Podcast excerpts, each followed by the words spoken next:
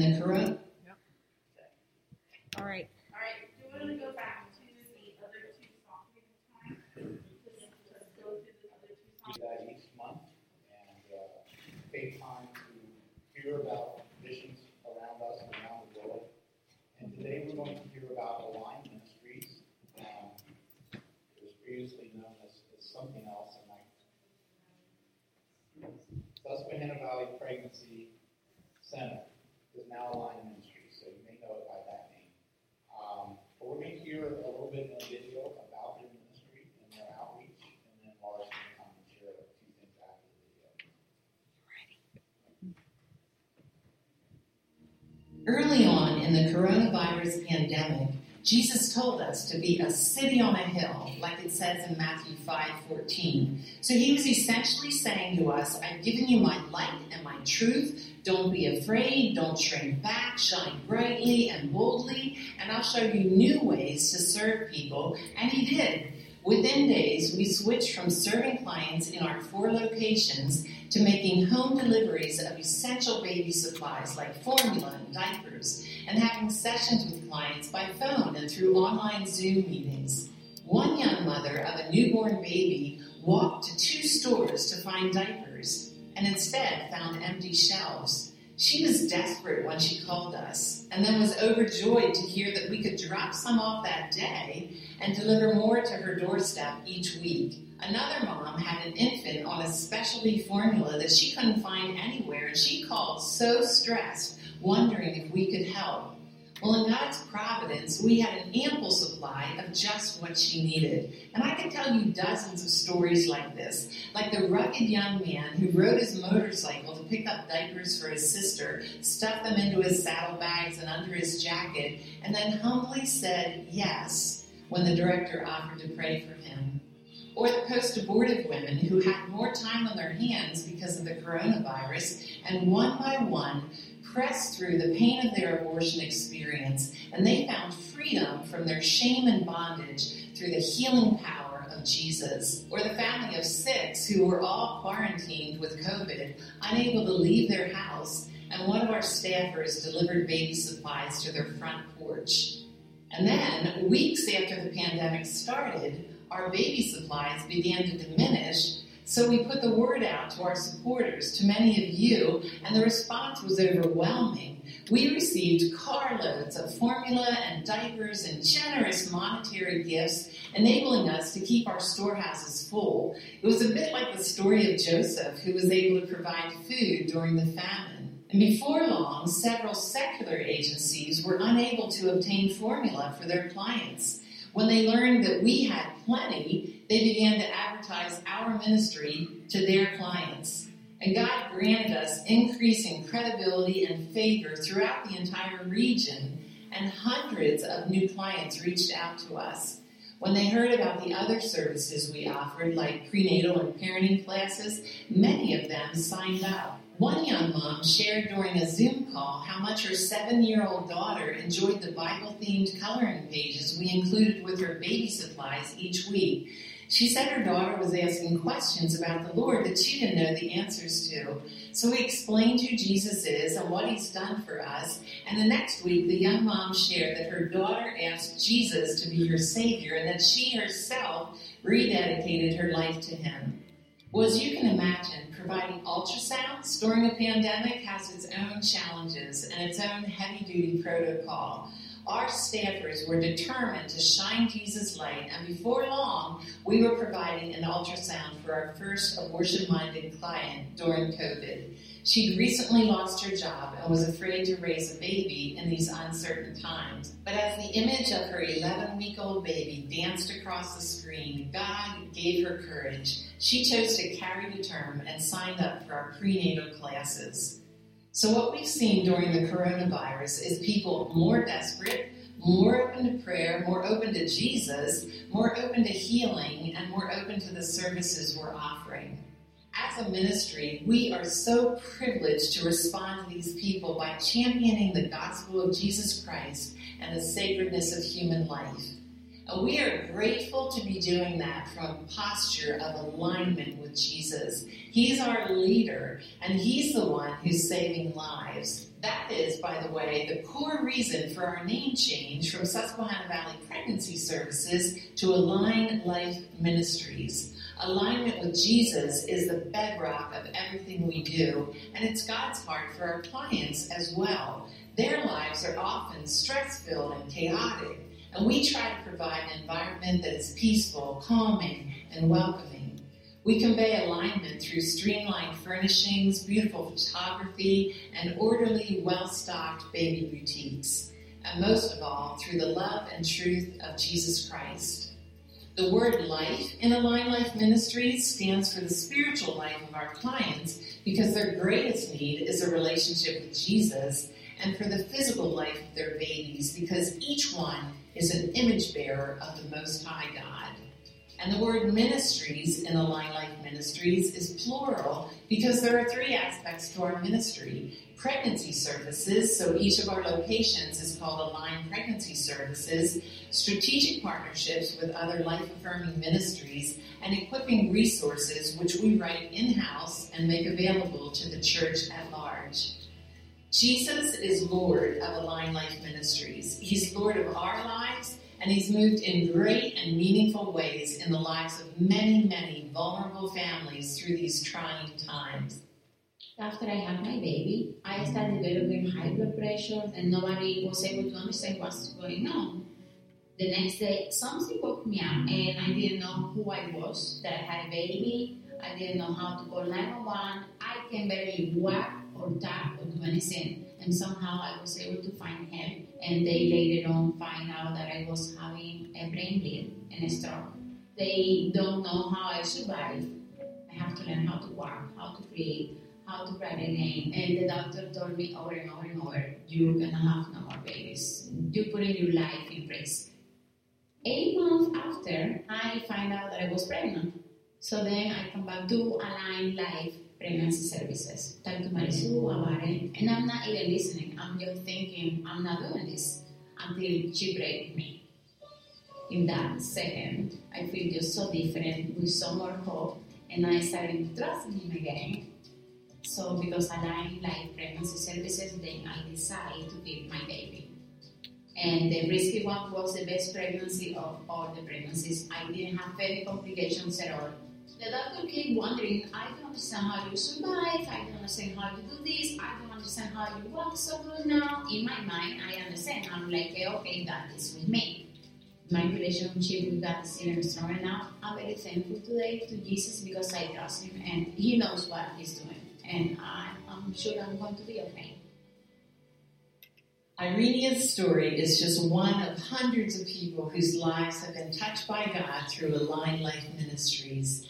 As I said earlier, God's clarion call to our ministry is to align with Jesus fervently and to shine his light brightly. And I believe it's his call to all of us in these turbulent times. People are struggling all around us, and as believers, we have the light of Jesus Christ to share with them. When we're aligned with him, we can shine for him. Thank you so much for championing the gospel and life with us.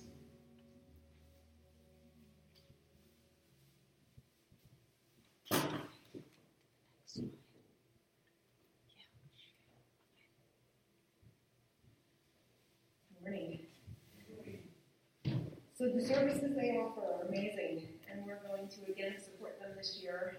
I'm sure you recall when Pastor did done the baby bottle boomerang, and so we're going to do that again.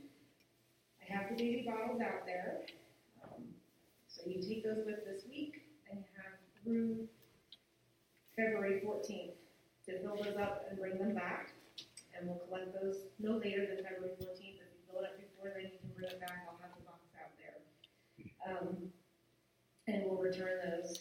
They are asking that if you take a bottle, you return it, whether you filled it up or not. So uh, there's a sign up sheet out there. We'll have Jen or one of the ushers will fill out the names so we're not passing pens around. Uh, if you don't want to take a physical bottle, we are also offering you can do online giving for them. So I have the link to do that in the bulletin that's online.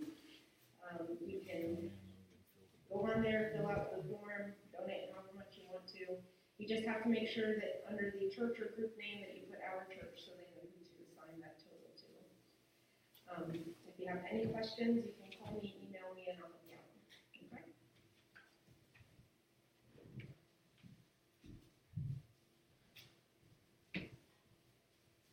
Okay, so make sure you pick up your, your bottle out there. I was teasing earlier that she was deciding which one she wanted as they were out there on the table. They're all the same, so it doesn't matter which one you get.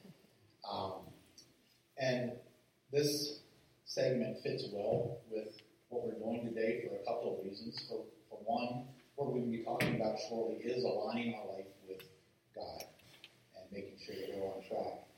And also because it is uh, the National Day of Life to honor the life that God has given. And it's not just for the unborn, it's for the living of all ages, no matter what your condition, whether you have disabilities or considered normal or, or whatever. Um, and uh, one of the things I've learned since I've been here or, or learned more about was how as we get older we can tend to think um, our life isn't as important because we, we don't work as much or we don't have as much influence or, or whatever. But when we consider the sanctity of life that God has given everyone, that's not true. Our life has value at every moment. And God's given it to us, so we need to appreciate that and glorify Him for that. So, as I said, it fits well for many reasons. Um, we're going to turn to our time of praise and prayer this morning. And uh, does anyone have a praise that they would like to share from the week? Already shared mine with the flyers.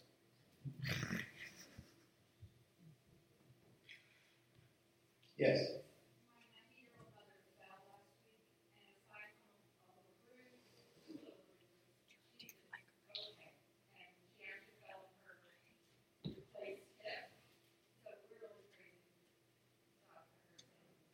Okay. For those who didn't hear, a 90 year old mother fell this week, and other than a slight bruise, uh, nothing, no damages. Even fell on a displaced, previously displaced hip, and no issues there, so we're thankful for that. What else?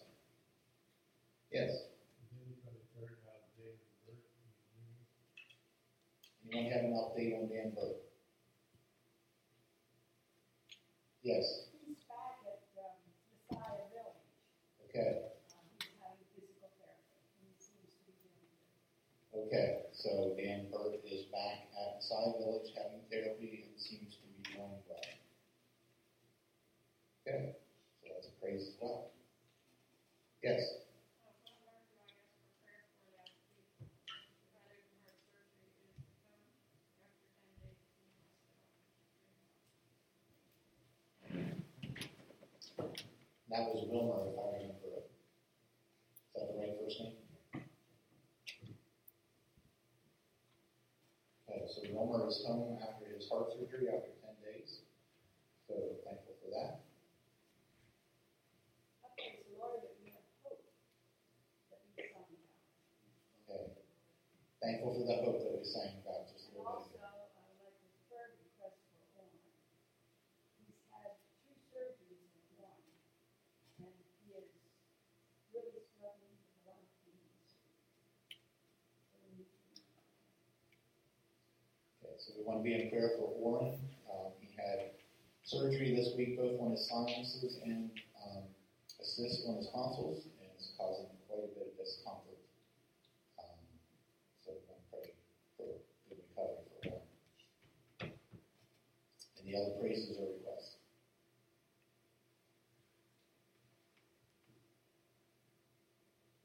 Okay. Yes. Mike's mother told that she was COVID, and I'm not called, she was COVID. Okay. Ruth, Ruth, correct?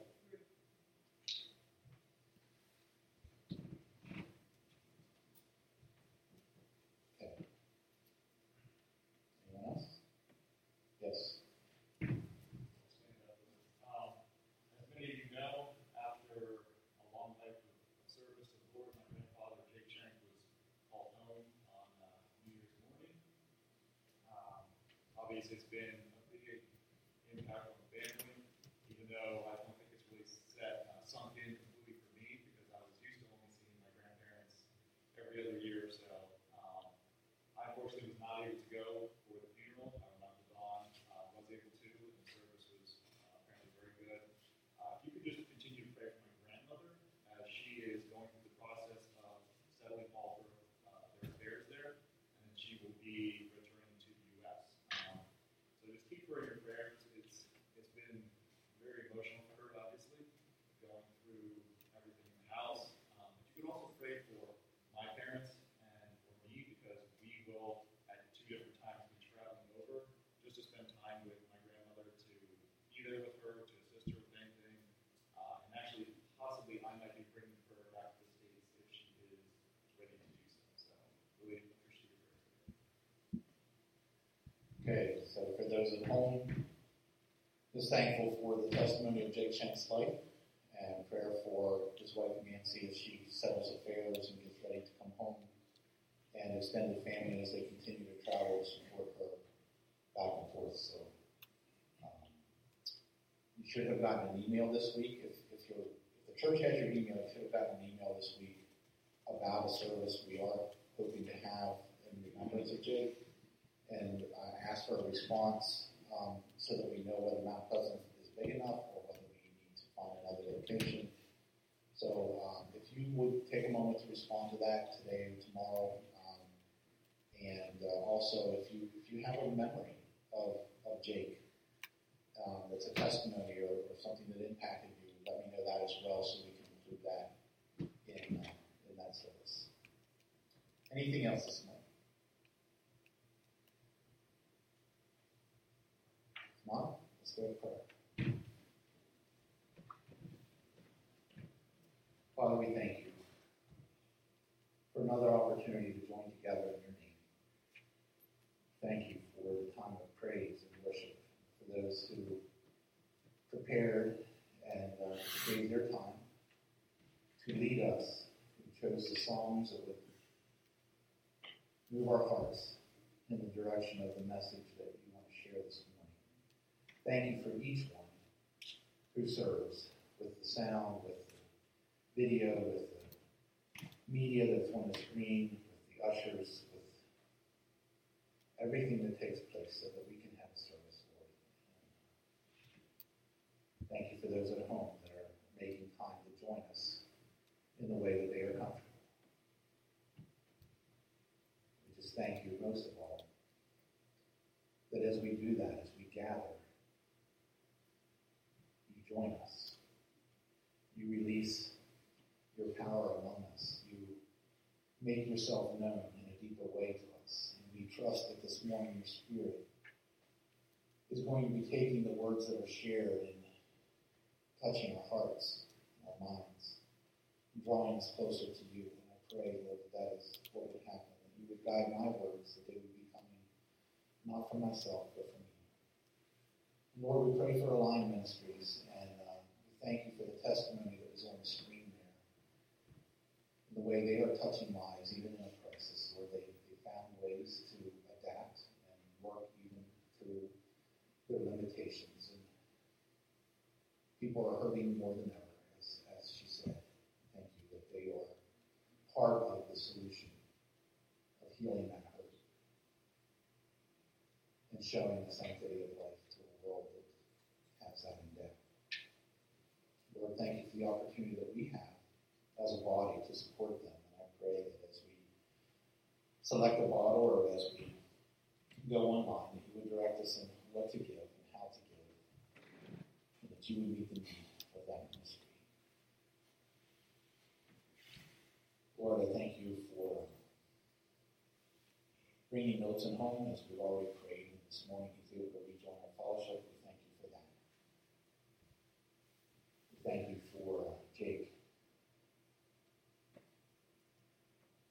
The last couple of weeks, we thank you for his testimony, for his leadership, and we just continue to pray that you would raise up other individuals to, to take his place. For he served in so many ways. He had such vision, such a heart. May those that he poured his life in, Lord, step in and fill the needs. Lord, would you be with? Most of all, right now, she needs her comfort. We know that we will see Jake again, and she does as well, but Lord, that doesn't lessen right now her missing him, not having him there each day. So would you bring her comfort and peace? Would you guide her as she settles the affairs there in Zimbabwe and prepare her as she plans to return to the U.S. Lord, would you pave the way? Would you be with families that travel and keep them safe? Them to be to her. Lord, we lift up Warren this morning who was going through surgery and the recovery time is uh, taking a little longer than anticipated. The pain level is higher than anticipated. Lord, would you bring comfort this morning? Would you bring your healing? And as I prayed before, would you allow this surgery to do the work intended and no more be required? We pray for Daniel Berg, Lord. We thank you that he's back inside village, and we just ask that you would help him through this therapy, they would regain strength and be restored uh. We pray for Faith, who's uh, having a birthday soon. We pray that the cards and things that will be sent her way would be an encouragement and reminder of how much she's also appreciated for her years of service.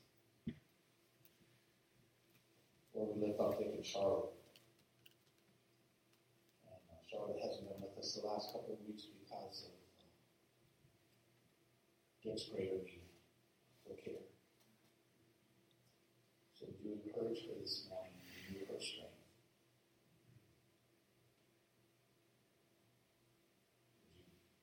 Prepare them for the days ahead? Would you encourage us as a body to be there more often as a support, as a help? Would you, would you lay them on our minds this week at the right moments to call or to visit, to come alongside them as they walk through this hard path? Help us to be the fellowship that we talked about just a couple of months ago when they needed it most.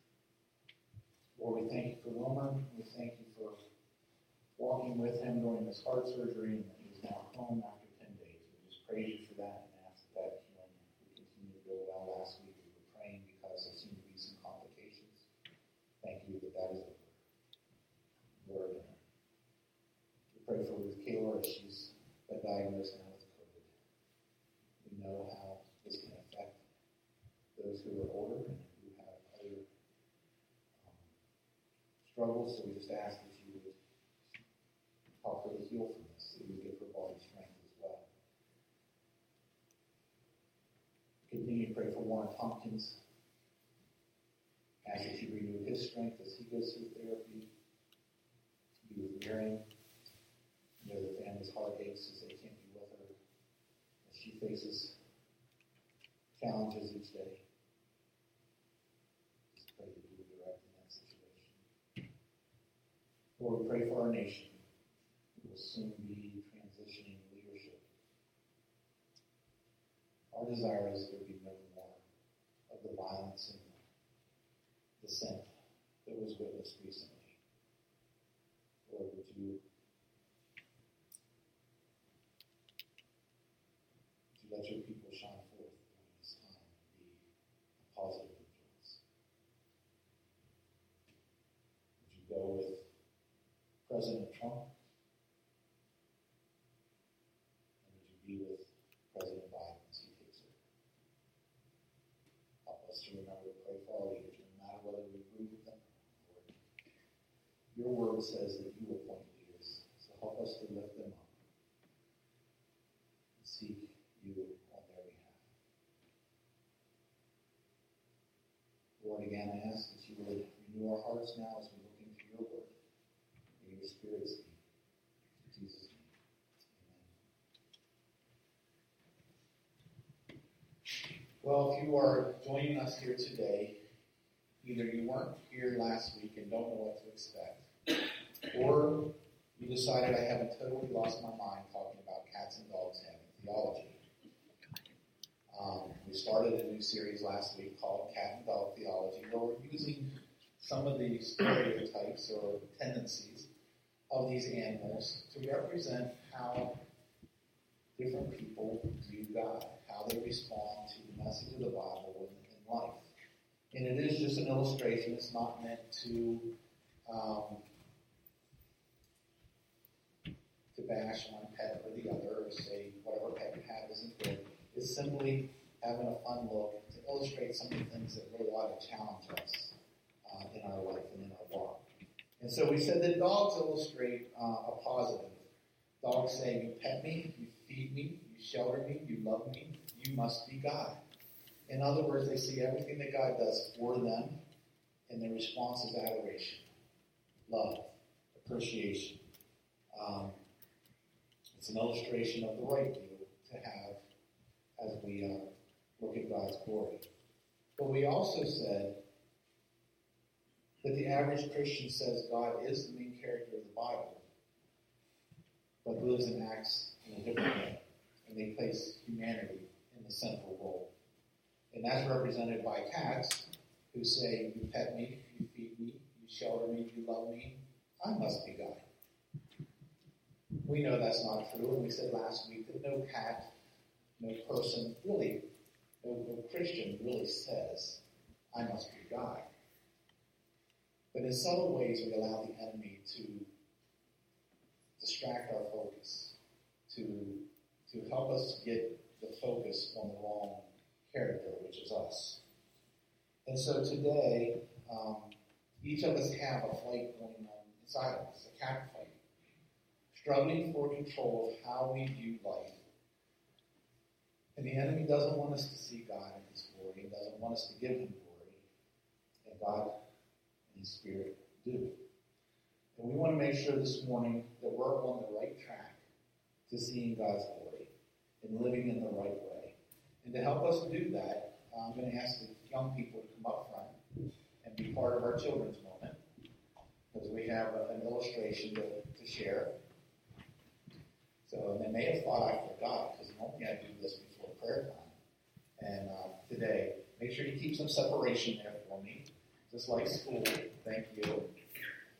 Um, but they may have thought I forgot because I'm normally do this before our prayer time. But I thought it fit in well right here um, because we want to help show the adults how to be on the right track. Okay, so they're just about situated. So this morning I brought along a train. It's a train I've had for years, I haven't used a whole lot. It's a small train. If you're not familiar with model trains, this is called an N scale. All right. So this is the caboose, not real big. And I brought along some different pieces of track. I have this track, and I have this track, and I have this track. Which one of these tracks do you think that train runs on? I saw your hand first, Logan. The smallest one. Are you sure? Wouldn't the train run better on the biggest track to give it lots of support? Well, what about this one? That's about the same width as the train. Wouldn't that work? Maybe? What do you guys think? Some are shaking their heads, some are going like this. If you were right, it'll only run on this track. Why is that? Yeah. Because it's the same size. It's what the train was made for, right? They came with, as a matter of fact, this came with the train when I bought it. Trains only run on one track, right? On one kind of track. There might be lots of tracks, but they're all the same. And that's, we're going to see in a moment that that's true for us. Now, what makes a train go? Okay. An engine, yeah. So if I turn on the power and give it a little encouragement, the engine will make the train go, right? What happens if you don't have an engine? It won't go at all, no. So if the engine makes the train go, what do you need those other cars for? Logan? I'm going to have to turn that off because I can't hear you. What is it? It carries stuff. Why do we need that?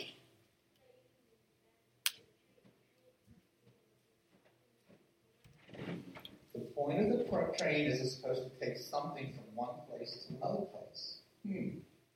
That's a good thought. Where do the cars go? behind the train. So where are they going to end up? What do you think?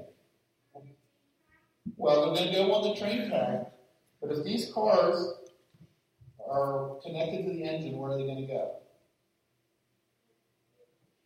With the engine, right? They can only go where the engine goes. What did we talk about last week? Who remembers? What word did I say we're going to be talking about for the coming week, several weeks?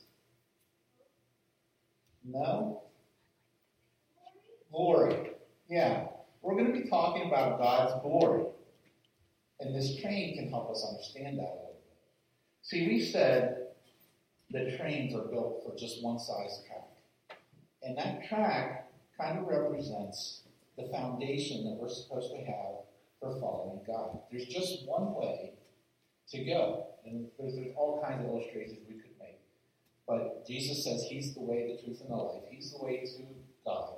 But it also represents the way after we meet Jesus and where we're to go.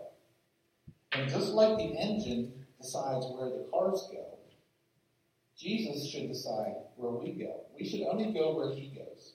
We should only do what He does. Just like the Bible says, He only did what God the Father did.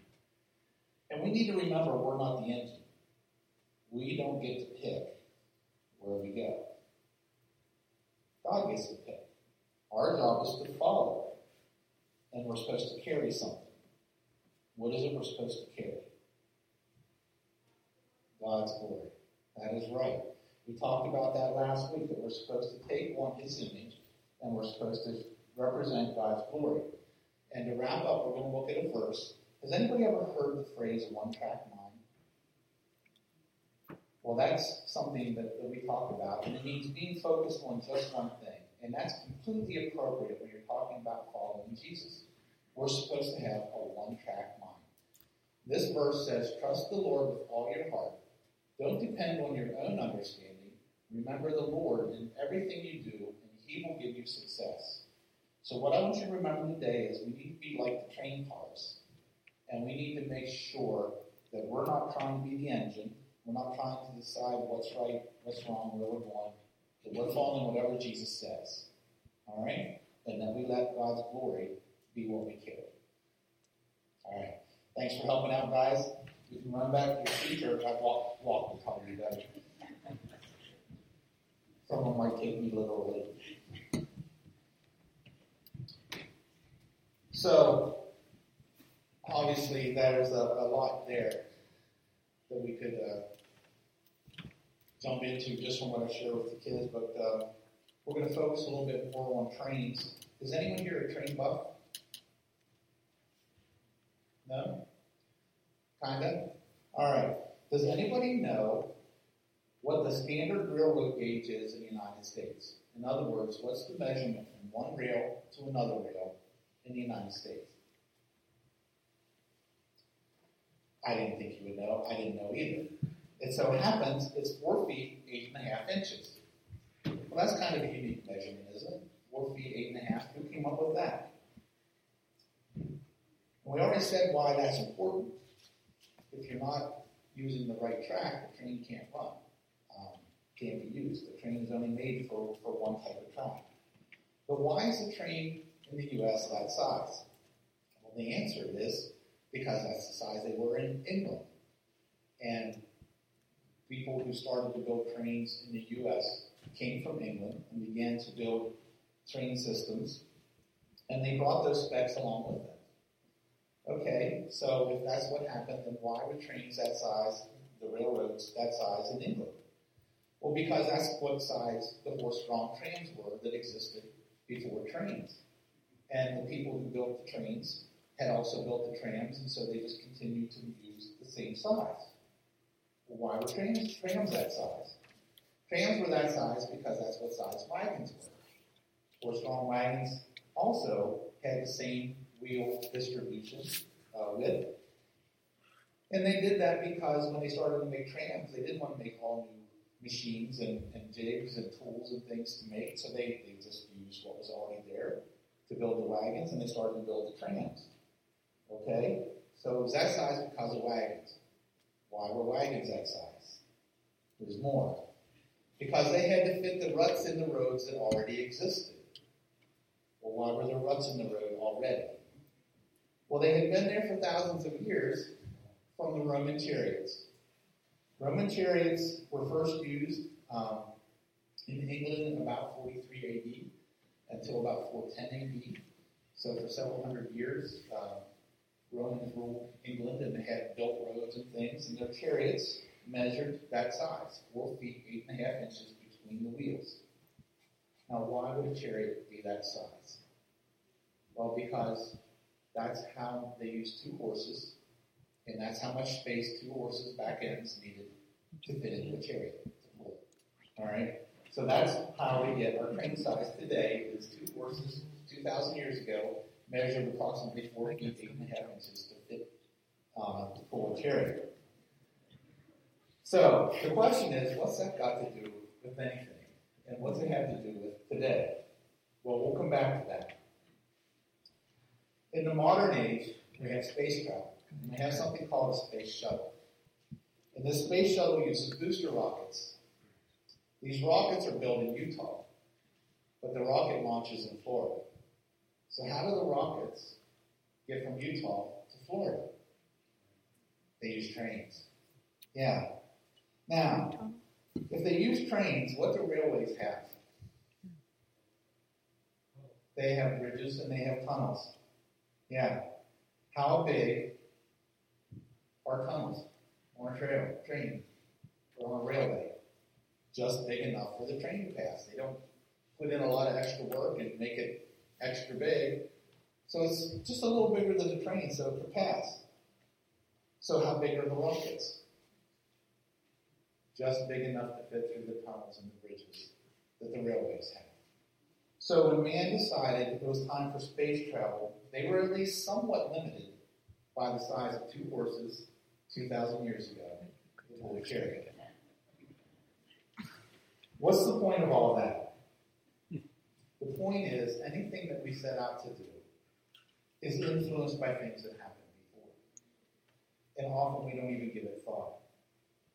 A starting point can be long forgotten. It's just assumed, it's become part of us. And we use it every day as a filter. We talked about filters last week. And it can have an impact on us without realizing it.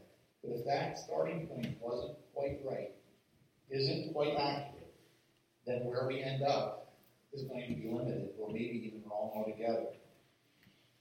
So we want to make sure that we're at the right starting point, at the right foundation. And to continue the analogy, we're on the right track for following God, for creating our theology of, of who God is and what life looks like. And we're going to start by turning to Matthew chapter 7 today.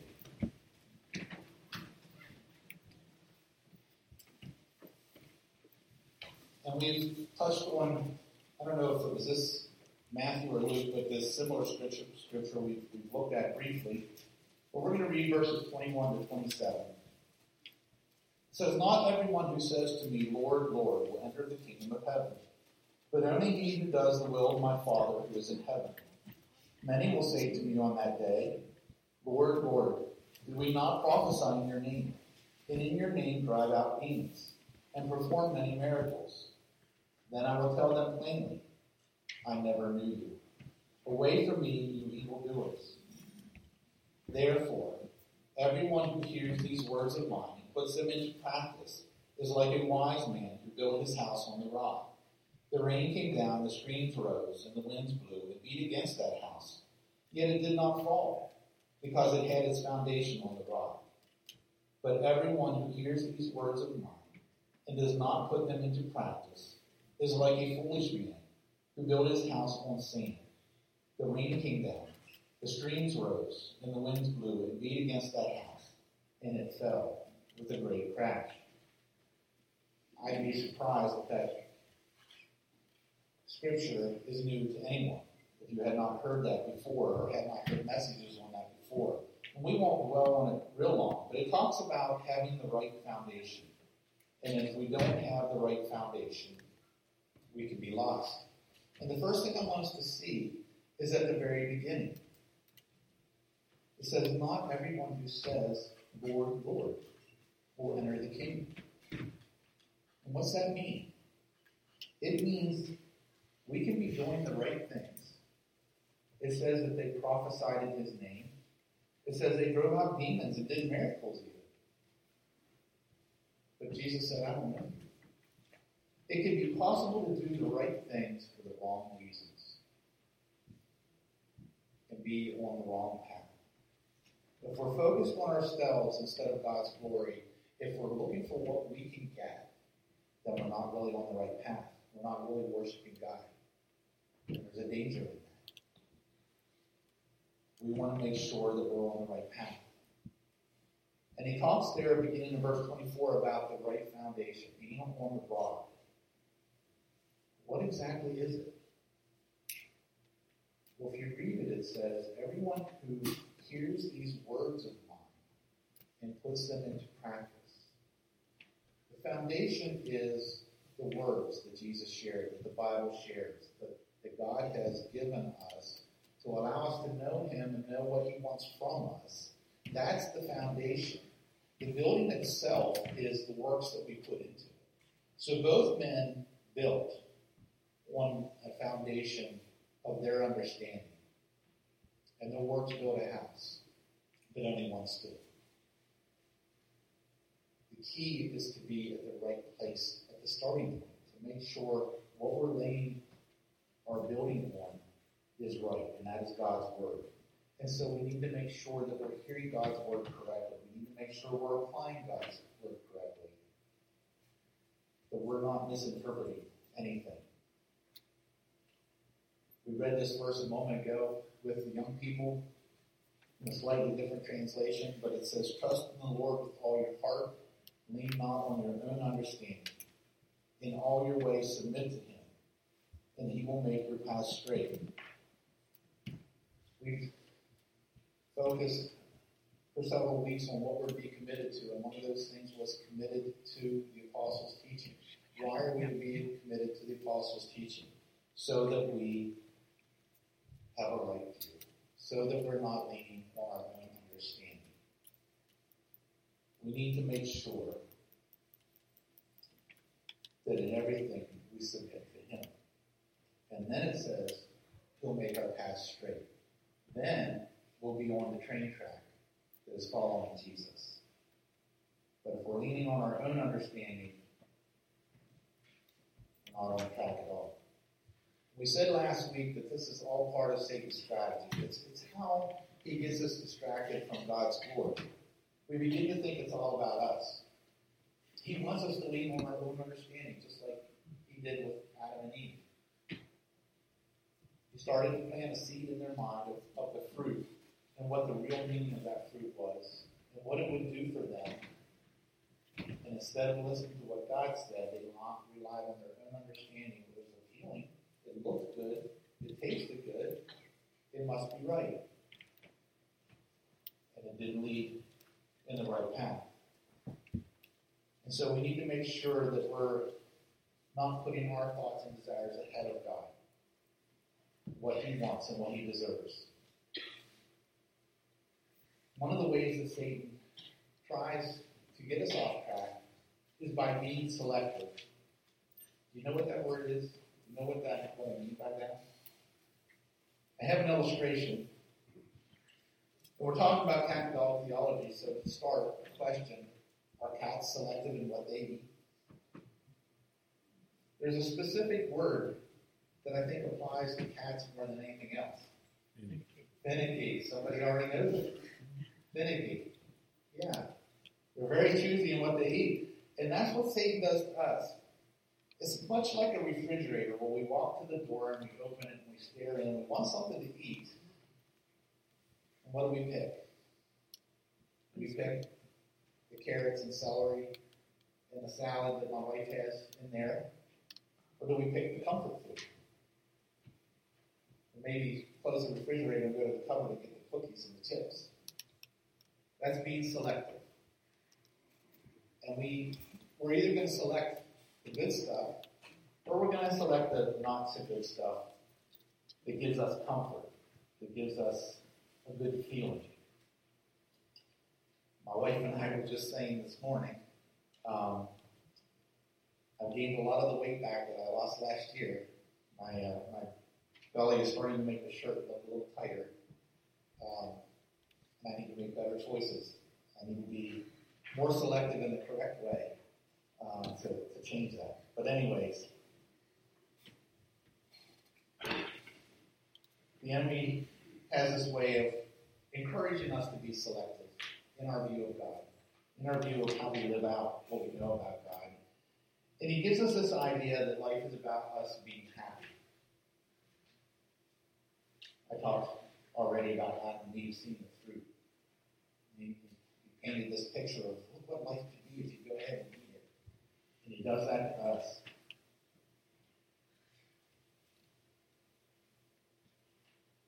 This could be revealed in a lot of ways, but one of the things that jumped in my mind this morning is how we view church. What does what does coming to church represent? What is it for? Is it to make us feel good?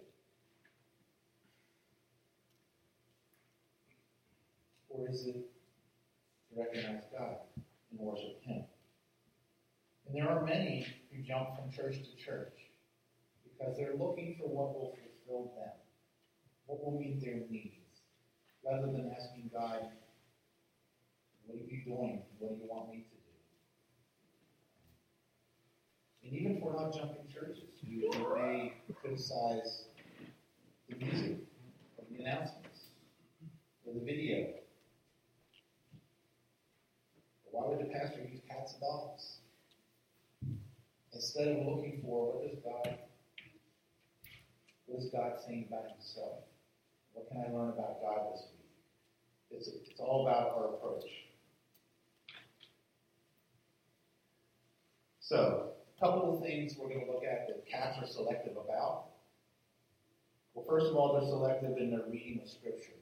We looked at that a little bit last week, so we're not going to spend a whole lot of time on that. The cats are choosing which verses they read because not all verses make them feel good. And I chose one here to read to you. It's from Exodus chapter 20. It's verses 3 to 6 from the New Living Translation. And if you're familiar, this is part of the Ten Commandments. It says, You must not have any other God but me. You must not make for yourself an idol of any kind or an image of anything in the heavens or on the earth or in the sea. You must not bow down to them or worship them, for I, the Lord your God, am a jealous God who will not tolerate your affection for any other gods. I lay the sins of the parents upon the children. The entire family is affected, even children in the fourth, third, and fourth generations of those who reject me. But I lavish unfailing love for a thousand generations on those who love me and obey my commands. There's two ways of reading those verses. Someone with a cat theology who is looking to make themselves feel good or, or meet their needs would focus on that last part. Oh, God lavishes unfailing love on me for a thousand generations. And they skip over the part that says, I'm a jealous God. You ever think of God being jealous? Isn't jealousy wrong? But he is. It says he's jealous for his glory. And he will not tolerate us putting anything else of affection in his place whether that be a spouse or a child or money or a home or a car or whatever. He will not tolerate us putting anything above him. That should open our eyes. But too often we skip over those parts and we only focus on God loves.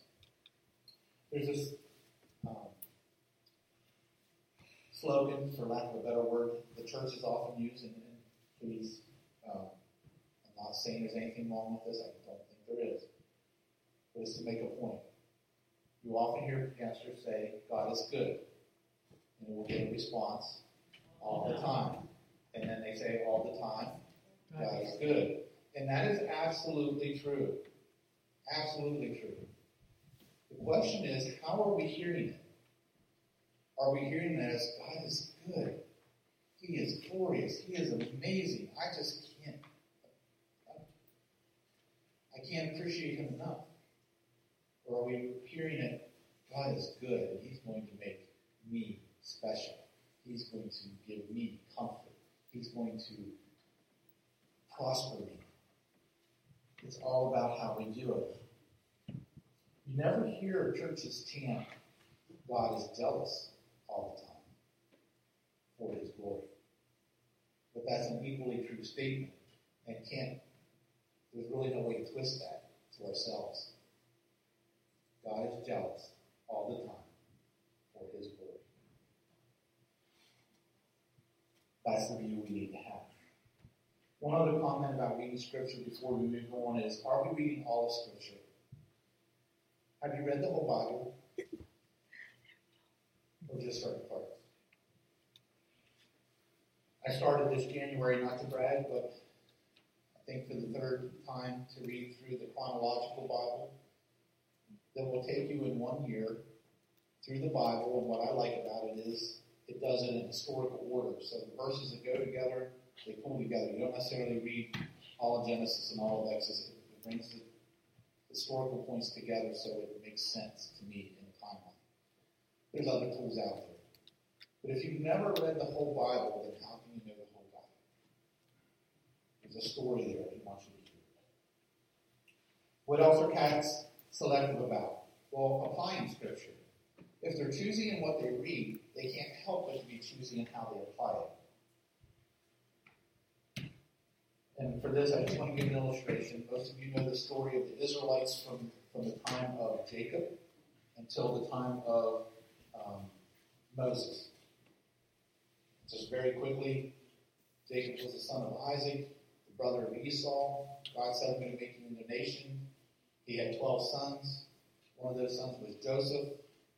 Um, he had a dream that God was going to place him over his brothers. They didn't like that. The brothers sold him into slavery. He ends up in Egypt. He's a, a slave for a while. He's in prison for a while. And then he becomes second only to Pharaoh. And he prepares the land for famine. And so when the famine comes, his brothers have to come and get food from him. And he saves his family. But they end up living there and their, gener- their, their descendants for the next 400 years, and they become slaves because the Egyptians are afraid of them. So for 400 years, they're slaves, and then God raises up Moses. I don't have enough time to tell his whole story, but Moses leads them out of Egypt to the doorstep of the promised land. So I have some questions. Did God have a plan for Jacob? Yes, he did. Did God have a plan for Joseph? Yes, he did. Did God have a plan for Moses? Yes, he did. Good plans, right? You see good things there.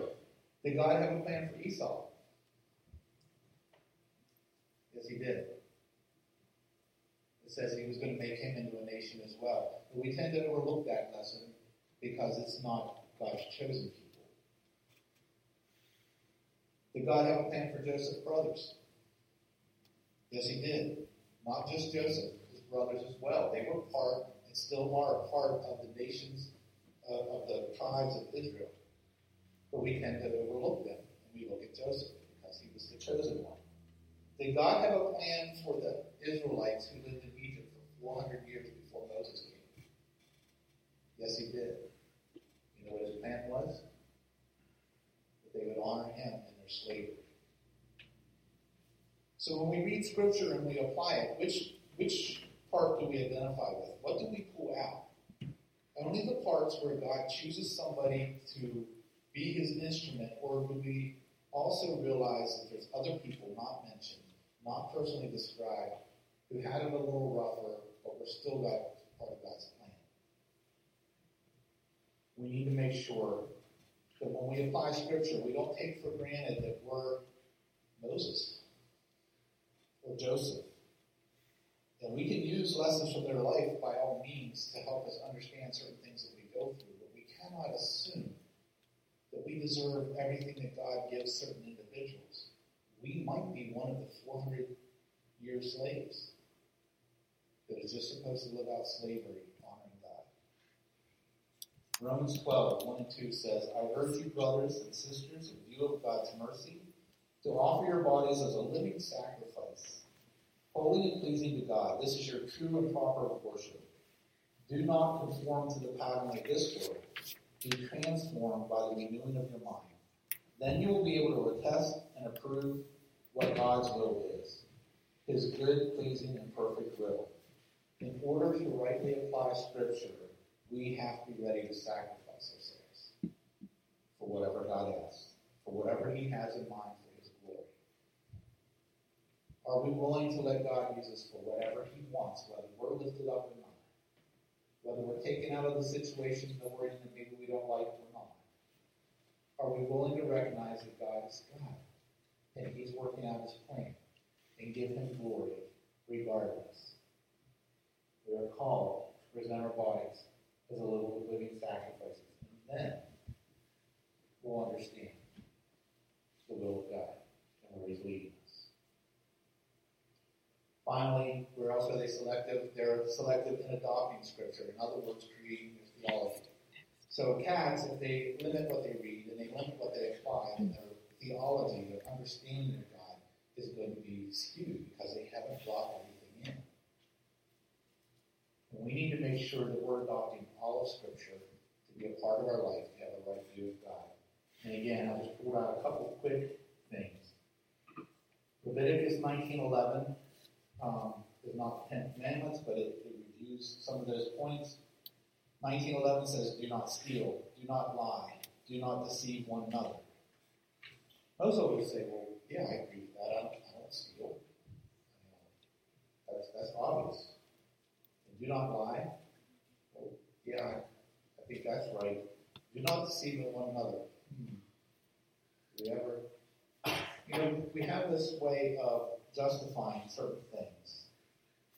We may say, I never steal, but have you ever put wrong information on your taxes so you didn't have to pay so much? Have you ever taken a pen or pencil home from work? Maybe you think that's stealing or not, but there, there's lots of illustrations. But do we fully make Scripture our theology and agree with it 100%? Or do we allow in certain areas where we think no one's watching, we allow that theology to be tweaked a little bit for our comfort, for our good? Another familiar verse, Matthew 5, 27, 28. You have heard it said, You shall not commit adultery. But I tell you, anyone who looks at a woman lustfully has already committed adultery in his heart. Why did Jesus have to say that? Because no one there would have disagreed with him that adultery was wrong. But when it's something hidden that no one else knows, that's where the test comes. That's where our submission or our lack of submission to God is really on display. Do we adopt all of Scripture into our beliefs or just the parts that people can see? Or we like it, or make sense, which leads to our closing points. What causes cats to be selected? Well, human reason. We already talked about do not lean on your own understanding. When we become selective, it's because we're trying to think what makes sense. How can a human understand that? And yet we do it every day. We try to question God and say, God, this doesn't make any sense to me. God, if, it, if I was God, I'd do it a different way. God, if it was me, I would just answer this prayer of human reasoning. Why did God use Jacob and not Esau? I don't know. Romans talks about that. It was for the glory of God. And we can't rely on our understanding because we'll never get it. But that leads us to being selective. And one of the things in our in our reasoning is we think life should be fair. And I wish I had more time to go into these stories, but three three things. There's a man in the Bible named Jabez. He's only in a couple of verses. He says he's prayed to God, oh, that you would bless me indeed. In other words, bless me real good. And the Bible says God did. Then there's a girl in 2 Kings chapter 5. She was an Israelite. And the Arameans came and attacked. We don't know. It doesn't say what happened to her family. Most likely her family was killed. She was taken captive. She became the slave of Naaman, the leader, leader of the army of Aram. And so the natural reaction would be to not think too much of Aaron, right? If, that girl. It says that he had got leprosy. And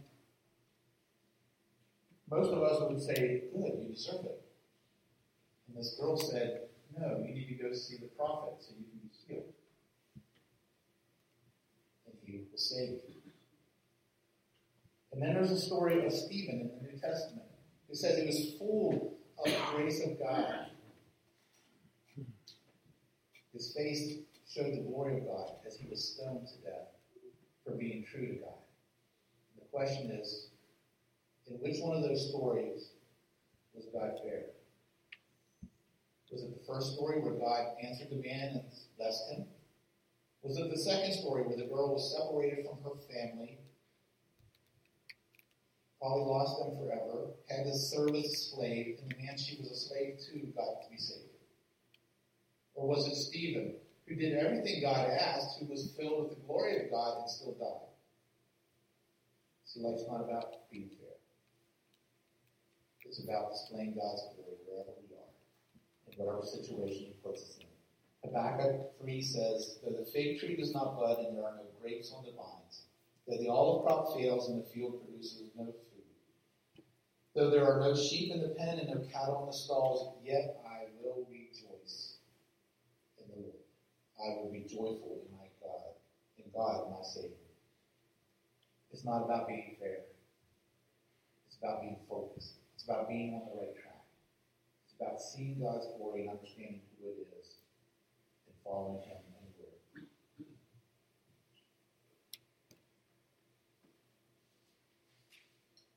Finally, part of the problem in our being selected is this American culture that we live in, the American dream that we grew up with. That we think we should always be the winner. We think life should always be about getting more, about getting better, about being comfortable. We've lived in a land like that for too long, and we've assumed that that's what life is. But it's not. We've been blessed. We don't deserve it. And so,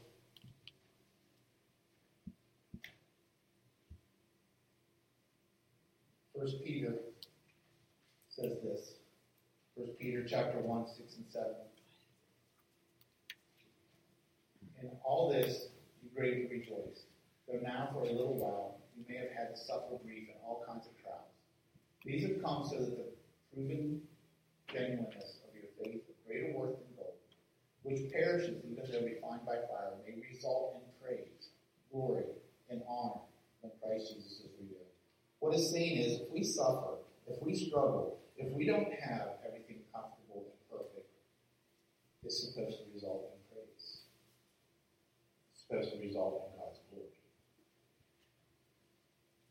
And so when we come to the end and ask, are we on the right track? From what we've heard, are we where we need to be in seeing God and living out our life? And the thought I want to leave you with is I believe we're headed into a storm. How many of you enjoyed 2020? We did, at least parts of it. Parts not so much. And we want that to be over. And we don't want to see any more of the um, unrest that existed in our nation over race and over politics and things. My thought is, it's not going to get better, it's going to get worse. Why do I say that? Because Scripture tells me we're headed to a time when God Himself will question is there faith in the world? Is there anyone out there who believes? We're headed into a time when man will follow after one person who sets himself up as God. And it won't be God. And so I'm not trying to scare anyone or anything, but my point is, I don't expect things to get a whole lot better. I'm hoping it's not terrible. But if we don't face it, our kids are, or our grandkids. And if we're not on the right track, then we're going to fall with a great crash. We need to get our foundation right. The way we see God. Before such a hard time comes that we can't see God. Heavenly Father, we thank you for this time today, and I ask that your word, not mine, would remain where you want to it. Christ.